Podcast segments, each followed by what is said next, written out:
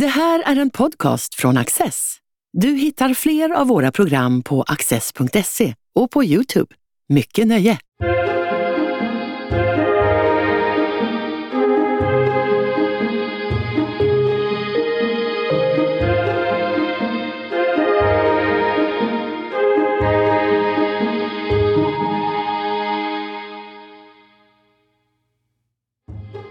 Hur stor inverkan har nederländska experter haft på den tidigmoderna svenska staten?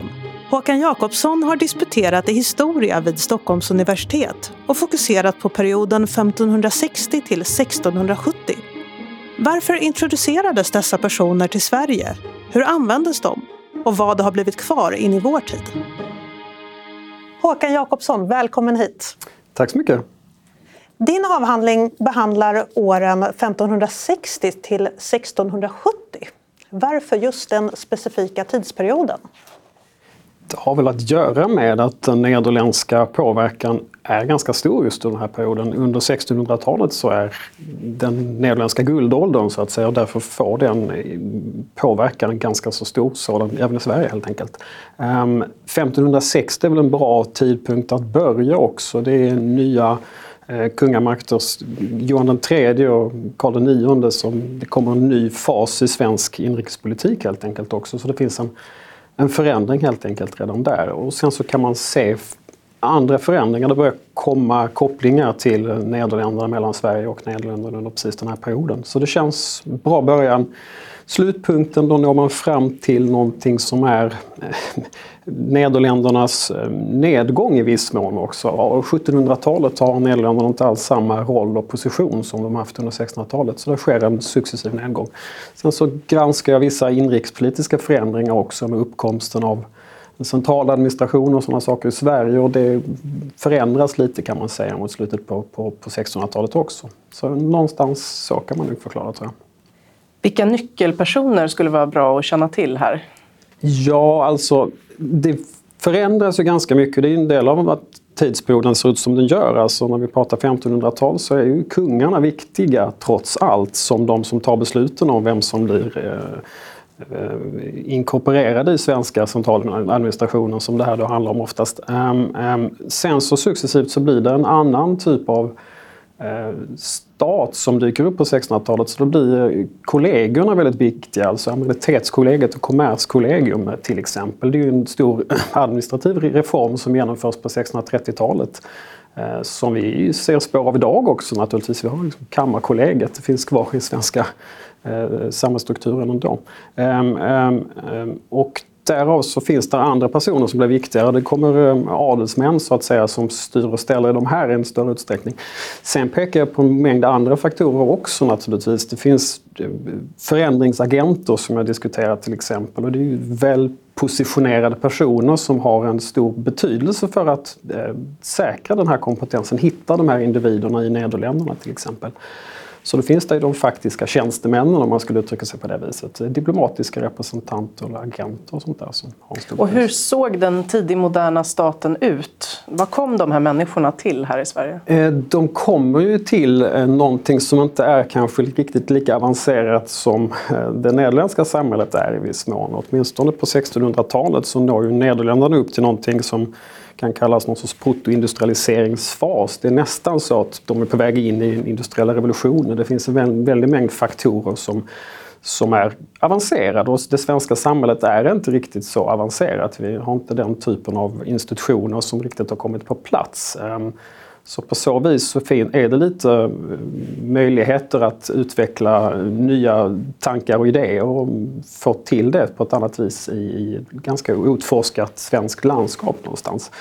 Blir det lite som en tidsmaskin nästan? Som om vi hade åkt hundra år tillbaka i tiden med lite förkunskaper om hur historien ser ut. Att så här kan man lösa det skulle man kunna säga, absolut. Jo, visst, visst. Och den kommer ju med eh, eh många kunskaper som implementeras i det svenska samhället också. Så att säga. Eftersom vi, jag ska inte säga att vi, vi inte har kommit så långt fram, men det finns ändå eh, handels, jag tittar på handelskompanier till exempel, jag tittar på långdistanshandel och skeppsbyggnation och sådana här saker. Och det är mycket av det som som inte riktigt har nått det stadiet som det har gjort. I Nederländerna eller för den delen i England, det finns de här eh, nordvästeuropeiska sjömakterna som man brukar prata om som dyker upp på 1600-talet. Eh, och eh, då finns det ju mycket som, som söks av andra. Det är Sverige är inte den enda staten så att säga, under den här perioden som är intresserad av nederländsk teknologi och nederländsk kompetens så att säga. Så där finns möjligheten för många.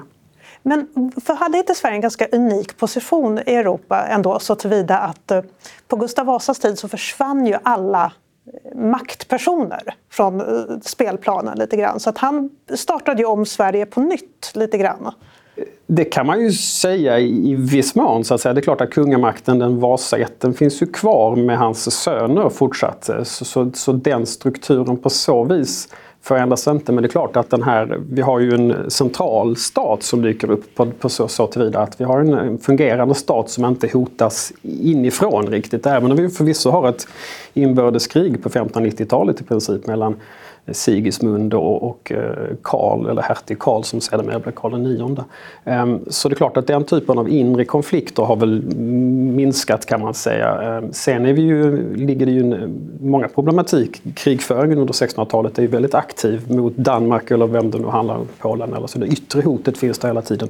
Och där spelar ju Nederländerna också en viktig roll så att säga som Ehm, ehm, garant i viss mån för att det ska finnas någon typ av maktbalans mellan Danmark och Sverige. Och när den maktbalansen skiftar lite för mycket så går Nederländerna in och stöder endera eh, staten också. Så det, det, spelar in i bakgrunden här också till varför nederländska individer kommer till Sverige i viss mån. Du nämnde hertig Karl, alltså Gustav Vasas yngste son. Är det väl? Ehm, han var kommersiellt intresserad skeppsägare och handelsentreprenör. Vad spelade han för roll i det här? En väldigt viktig skulle jag vilja hävda. Ehm, han, han har ju ett eget hertigdöme långt innan han blir eh, kung så att säga. Så det, det svenska riket delas upp, de olika sönerna efter Gustav Vasa får olika hertigdömen. Sen så är det först Erik XIV som blir kung och sen så blir Johan den tredje kung och sen så kommer då slut, slutligen Karl IX. Eh, och han har under ganska många år liksom försökt bygga upp någon typ av vad ska man kalla det, centraleuropeisk prinsstat nästan, så att säga, egen styre i, i, Sverige där han är väldigt experimentell på många saker. Eh, och det inkluderar bland annat långdistanshandel som han är lite av en pionjär i skulle jag vilja påstå. Ehm, och han bygger upp en stor skeppsbyggnationsindustri inte minst där han bygger skepp och aktivt säljer de här skeppen. Han seglar dem till eh, till eh, Iberiska halvön framförallt och, och säljer och då passar på att importera saker därifrån också. Eh, och då är ju, det är en del av den här nederländska, mm, vad ska man säga, Nederländerna har en väldigt stor eh, vikt i handel mellan Medelhavet och eh, Östersjöregionen. Eh, framförallt under 1600-talet men det började dyka upp i slutet på, på 1500-talet också. Så där går han in i samma eh, kontext så att säga och försöker eh, använda sig av den här möjligheten att faktiskt också handla med, med svenska skepp då istället. Och det finns en en tendens även under Johan III i politiska diskussioner att man ska göra sig fri från de här eh, personerna som inte då är svenskar för att istället bygga upp en egen svensk handelskapacitet ehm, ehm, helt enkelt.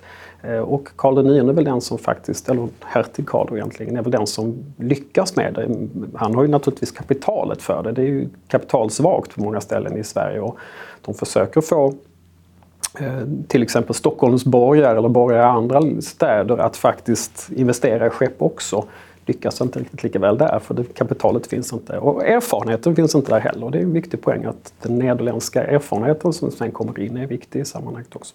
Han är lite förbisedd av historien kan jag känna. Ja, i viss mån. Alltså, det har skrivits ganska många biografier på senare år eh, och det har kommit lite mer intresse kring honom så att säga. Men, men, men mycket av den äldre forskningen om Johan den tredje och Karl IX till exempel har, har inte riktigt fokuserat på de här aspekterna. Det finns bra exempel på folk som har skrivit om hertigdömets roll, alltså Karl, Karls eh, hertigdömets roll i sammanhanget. Men det finns lite att göra och just den här skepps, eh, sjöfartspolitiken som han för är ganska så outredd faktiskt fortfarande. Det är spännande. Du säger att man eh, ändå försökte backa lite från att ta in det här nederländska inflytandet men det landade ju hela tiden i att man gjorde det ändå. Hur, hur eh, gick det till på en rent konkret nivå? Um, alltså konkret så, jag målar väl upp ett antal faser kanske. Där det finns en, en ganska lång undersökningsperiod och då kan man verkligen se att det sker en förändring i takt med det svenska samhället utvecklas så utvecklas även strukturen och möjligheterna att, att plocka in nya människor. Så, att säga.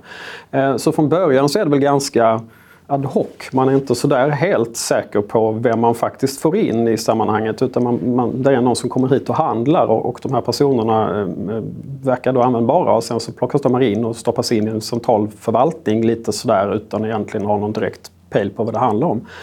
Sen så successivt, och det här är under en tidig period, då Nederländerna som stat knappt existerar och den är inte speciellt erkänd överhuvudtaget generellt sett ute i Europa och inte av Sverige heller. Och så vi har egentligen inga direkta kontakter. Vi har inga diplomatiska agenter eller liknande som sitter i Nederländerna. De här dyker upp successivt i slutet på 1500-talet och framåt 1600-talet sen. Och då får de en väldigt stor och viktig roll i att föra in de här personerna. Så det är också ett konkret sätt som dyker upp successivt. Men det finns ett antal viktiga personer som jag plockar fram. En person som heter Jan de Frint som i slutet på 1500-talet eh, börjar rapportera ifrån just Nederländerna till hertig Karl då, i väldigt, väldigt omfattande brev där han verkligen visar på att det här händer någonting i det här eh, stadssystemet som kanske är intressant att, att titta närmare på. Och vad kunde det vara? Det som sker i slutet på 1500-talet är att Nederländerna får verkligen en, en, en, fart på sin internationella handel. Alltså de börjar globalt skicka ut eh, expeditioner runt om i, i, världen helt enkelt. Så det sker väldigt mycket på en kort tid. Och det beror egentligen på att Spanien som hela tiden tryckt på de nederländska gränserna och försöker invadera Nederländerna. För, för Nederländerna är då egentligen en, Eh, har brutit sig från Spanien kan man säga. Så i spanska Nederländerna, dagens Belgien där, där sitter eh, spanska trupper och försöker under stora delar av slutet på 1500-talet återta de här rebelliska provinserna helt enkelt. Men det blir en liten eh, nedgång i den diskussionen i slutet på 1500-talet och då passar Nederländerna på att verkligen liksom expandera enormt mycket på olika sätt och vis. Det mest välkända är kanske de att grunda ett Ostindiskt kompani 1602 som är en, en välkänd eh, och viktig bit också för svensk situation. För sen blir ju en viktig eh, del av de personer som kommer hit är ju engagerade och i nederländska långdistanshandelskompanier och sen så flyttar de över till Sverige med sina, sina eh, tankar och idéer. Och sen så pekar jag på att det här är en, oftast har de här svenska modellerna på eh, kompanier betraktats som ganska misslyckade. Det är små försök som fallerar allihopa har väl den tidigare forskningen poängterat. Så jag pekar väl mer på att man måste se det som en kumulativ effekt där man, kunskapen som kommer in successivt byggs upp och sen blir en del av, av eh, en kunskapsöverföring och ett minne som man använder sig av för att, för att liksom kunna slutligen lyckas med någonting om man säger så. Det här är intressant. Och du nämner ju också i forskningen eh, regalskeppet Vasa. Och den sjönk ju på grund av att det var eh, för dåligt eh, byggt. Eh, och, men man slutade alltså inte anlita nederländska experter Nej. och byggare för detta. Nej. Hur kommer det sig? Alltså det är ju en, en, det är en lång process kan man säga. De här Byggmästarna som, som bygger Vasa kommer in i tidigt 1600-tal. Vasa byggs i mitten på 1620-tal. Ehm, och det här är ju en lång och komplicerad process i viss mån men, men det bygger lite på att från början har man inte så där direkt koll på att nu ska vi ha nederländska skeppsbyggmästare utan där finns både skotska och engelska skeppsbyggmästare i början på 1600-talet. Men sen så får de här nederländskan en övervikt trots allt eftersom man lisar ut stora delar av statsresurserna på 1620-talet till diverse entreprenörer och investerare. Och då finns det ett antal nederländare som tar över just skeppsbyggnationen där. Och då är det väl snarast så att när staten tar tillbaks de här utlisade resurserna i slutet på 1620-talet så, eh, så tar man även över de här ganska väletablerade kanalerna vid det laget att rekrytera folk och eh, då inte minst eh, inte bara skeppsbyggmästare utan även de faktiska snickarna som bygger skeppen. så att säga. Eh, och sen så är de, liksom, jag pratar om path dependence, alltså man är inne på en, en stigberoende helt enkelt. Att man, man, man är nästan fast i det här och man kommer inte loss från det riktigt om man säger så. Trots att det då mot 1640-tal börjar komma ganska så tydliga tankar om att vi måste bygga upp en inhemsk kompetens. Vi måste använda oss av de här utländska personerna och få dem att lära ut det här, så att säga, det svenska eh, samhället och därför nå någonting annat. Eh, men det är ett svårt fall och det är först på 1650-talet, lite efter, som jag egentligen inte pekar på i, i avhandlingen, som man, det kommer in engelska skeppsbyggmästare igen. Så då lyckas det, men det är inte en, på något vis en enkel process där. För det, det, det strider mot så att säga, organisationen och den ser ut helt enkelt. Den är väldigt beroende av Nederländerna. Det finns de har nederländska Eh, Peter Trotzig, en väldigt viktig person i, i svenskt eh, från 1650-talet och framåt som sitter som eh, agent nere i Amsterdam och, och tillhandahåller information till alla möjliga människor. Och han är då från 1640-talet en, en um, agent direkt för amiralitetet. Så de skriver bara till honom och han fixar det vad de vill helt enkelt. Det är lite roligt att nu när vi spelar in det här avsnittet eh, då är det i samband med att man precis har hittat Vasas systerskepp Äpplet. Äpplet och absolut. man har också DNA-testat hela besättningen som omkom med skeppet Kronan. Så att vi har ytterligare två förlista skepp här. Var det också nederländska skeppsbyggare? Eh, det, ja, äpplet är ju det första äpplet, det är det absolut. Eh, det byggs också av Hein Jakobsson, eller Henrik Jakobsson, som är de av eh, Henrik Hubertsson som är den stora skeppsbyggmästaren som kanske nästan är välkänd i svenska folket, eh, som bygger Vasa. Men han är egentligen skeppsbyggnadsentreprenören och, och han som egentligen bygger Vasa är väl mer Hein Jakobsson eller Henrik Jakobsson. Um, och eh, kronan sen är ju byggd snarare på 1600, det är väl snarare mot en engelsk skeppsbyggmästare som ligger bakom det faktiskt. Det är ju 1660-70-tal, det sjunker väl 1676 eller något i den stilen. Ehm, så ehm, det finns lite olika ehm, tendenser. Men det har hänt väldigt mycket på den fronten med marinarkeologi de senaste 10-15 åren så att säga, där man har verkligen fått upp ögonen på ett annat vis. Så skeppen har kommit ganska mycket i, fokus, eh, på gott och ont i och för sig. För det är väldigt intressant att se vad som producerade skeppen också. Så att säga. Mm. Och det var många handelsmän som etablerade sig i Sverige den, under det nederländska frihetskriget. Eh, vad innebar det här kriget? Var flydde de ifrån?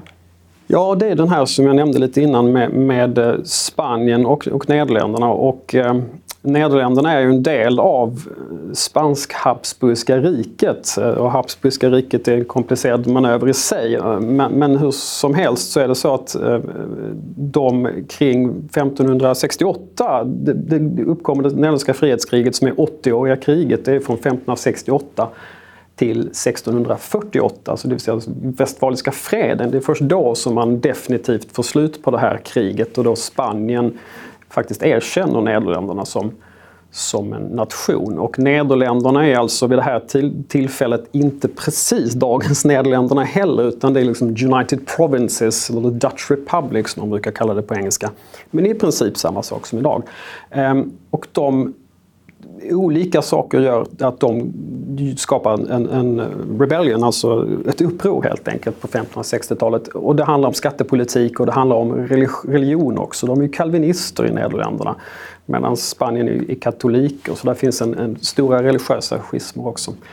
Um, och sen så sker här en, en successiv försök att, från Spanien att, att trycka, ta tillbaka sina gamla territorier om man säger så. De har ju fortfarande vad som kommer att kallas spanska Nederländerna, dagens Belgium, eh, Belgien och därför försöker man då successivt ta tillbaks. Men hur kunde Nederländerna expandera så mycket mitt i allt det här? Vad, vad hade de?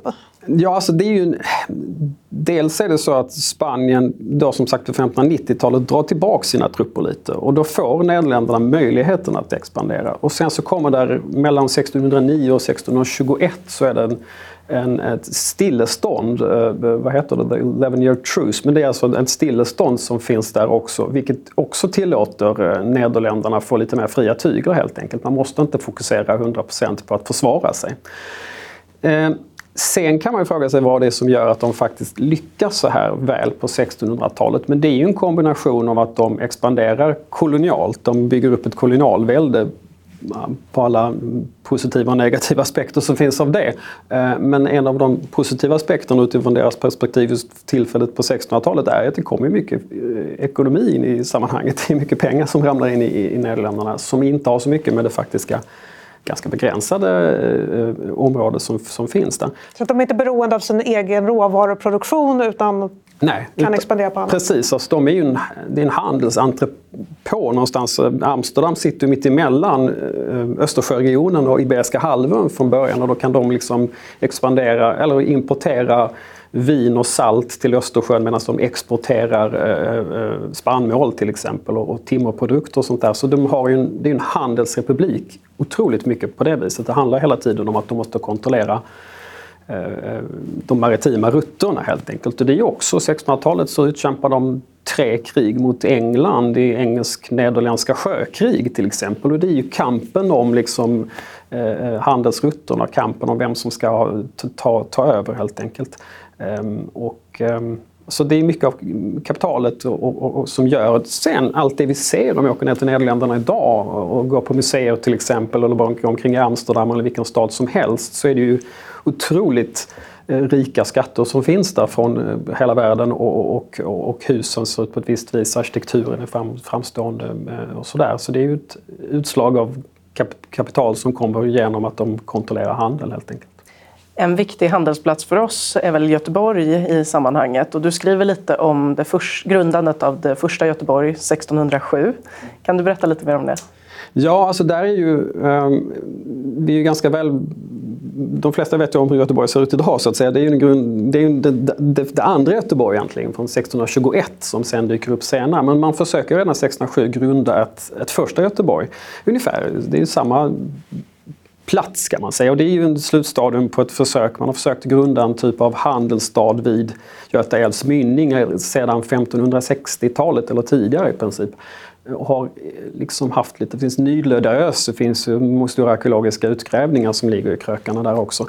Ehm, och där har ju försökts under lång tid och det lyckas man då i viss mån. Det jag kanske försöker peka på i fråga om det första Göteborg är att det kanske inte är lika mycket en en statsgrundning som det är ett försök att locka dit eh, kapitalstarka nederländska individer bland annat. Då, så att säga. Så det är inte så mycket, man har alltid hela tiden betraktat det som en fullständigt misslyckande för att Handelskompaniet som grundas där blir inte direkt eh, framgångsrikt och staden i sig bränns sedan ner i Kalmarkriget av danskarna. Så där fallerar det fullständigt på så vis. Men kompetensen som jag då försöker driva tesen Eh, som, som förs in. Och där finns väldigt viktiga personer. En person som heter Abraham Kabeljau till exempel som är ledaren för det här handelskompaniprojektet som, som etablerar sig i Göteborg 1607. Eh, han lever kvar i Sverige och, och har stor betydelse för till exempel introduktionen av dubbel bokföring i svensk centraladministration på 1620-talet. Ehm,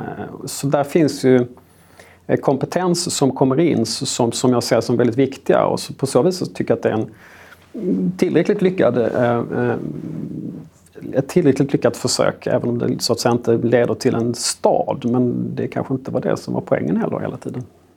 Det här eh, området som du forskar på är ju helt enormt.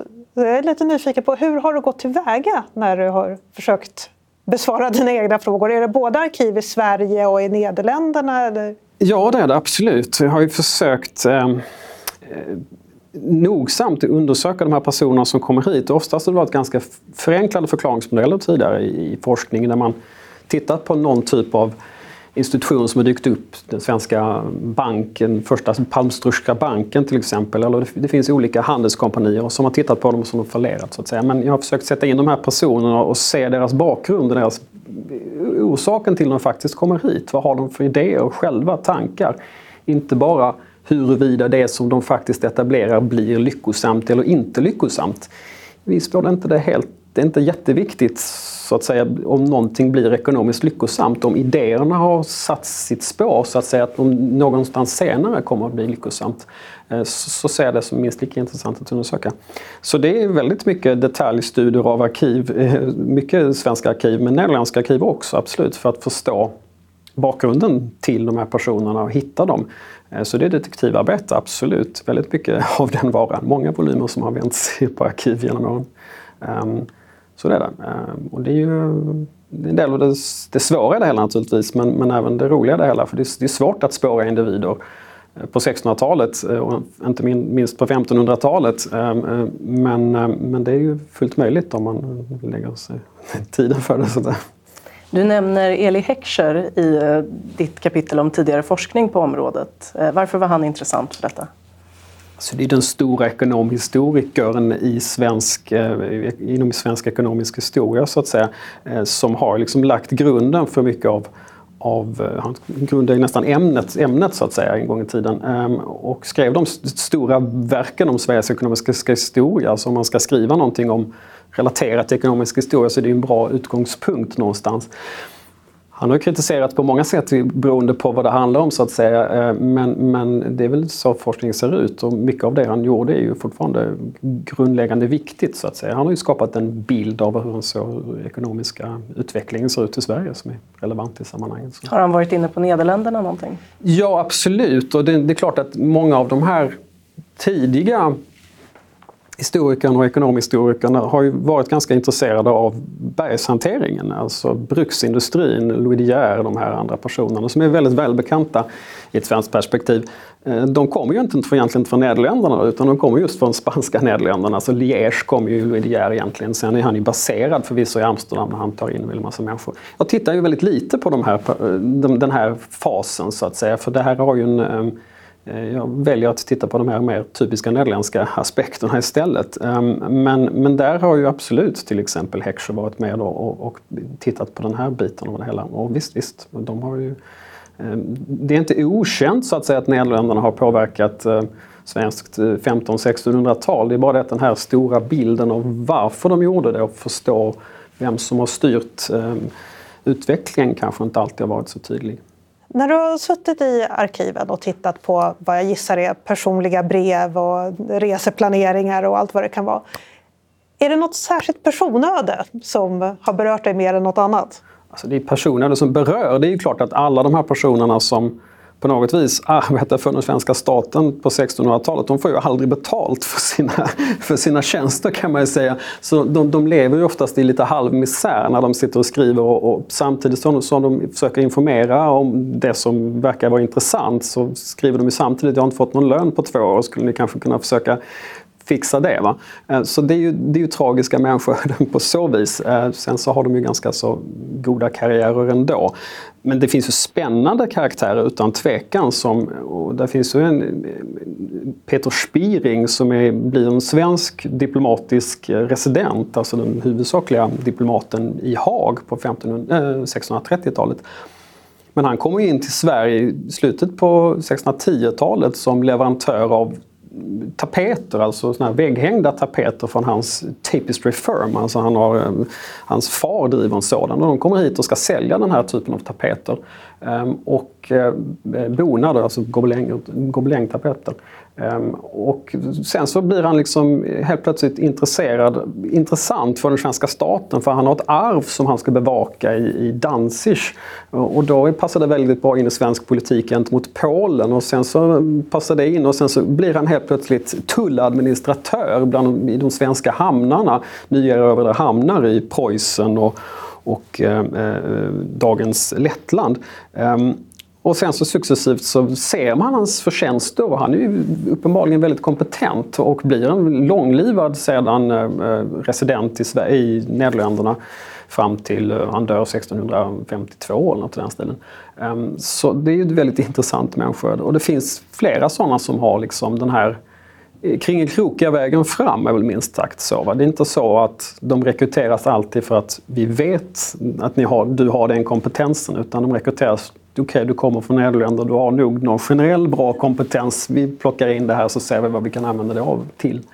Um, så det är väl några eh, två intressanta eh, människoöden. Men så dyker det upp, alltså jag nämnde Jan de Frint, en helt okänd person till exempel, men som har en väldigt stor roll att spela i hur, hur um, hertig Karl då helt plötsligt uppmärksammas på den här utvecklingen i Nederländerna på 1590-talet. Eh, och det är ju intressant. Eh, personer som man inte alls känner till innan i princip. Håkan Jakobsson, tack för att du ville komma hit och förklara din forskning.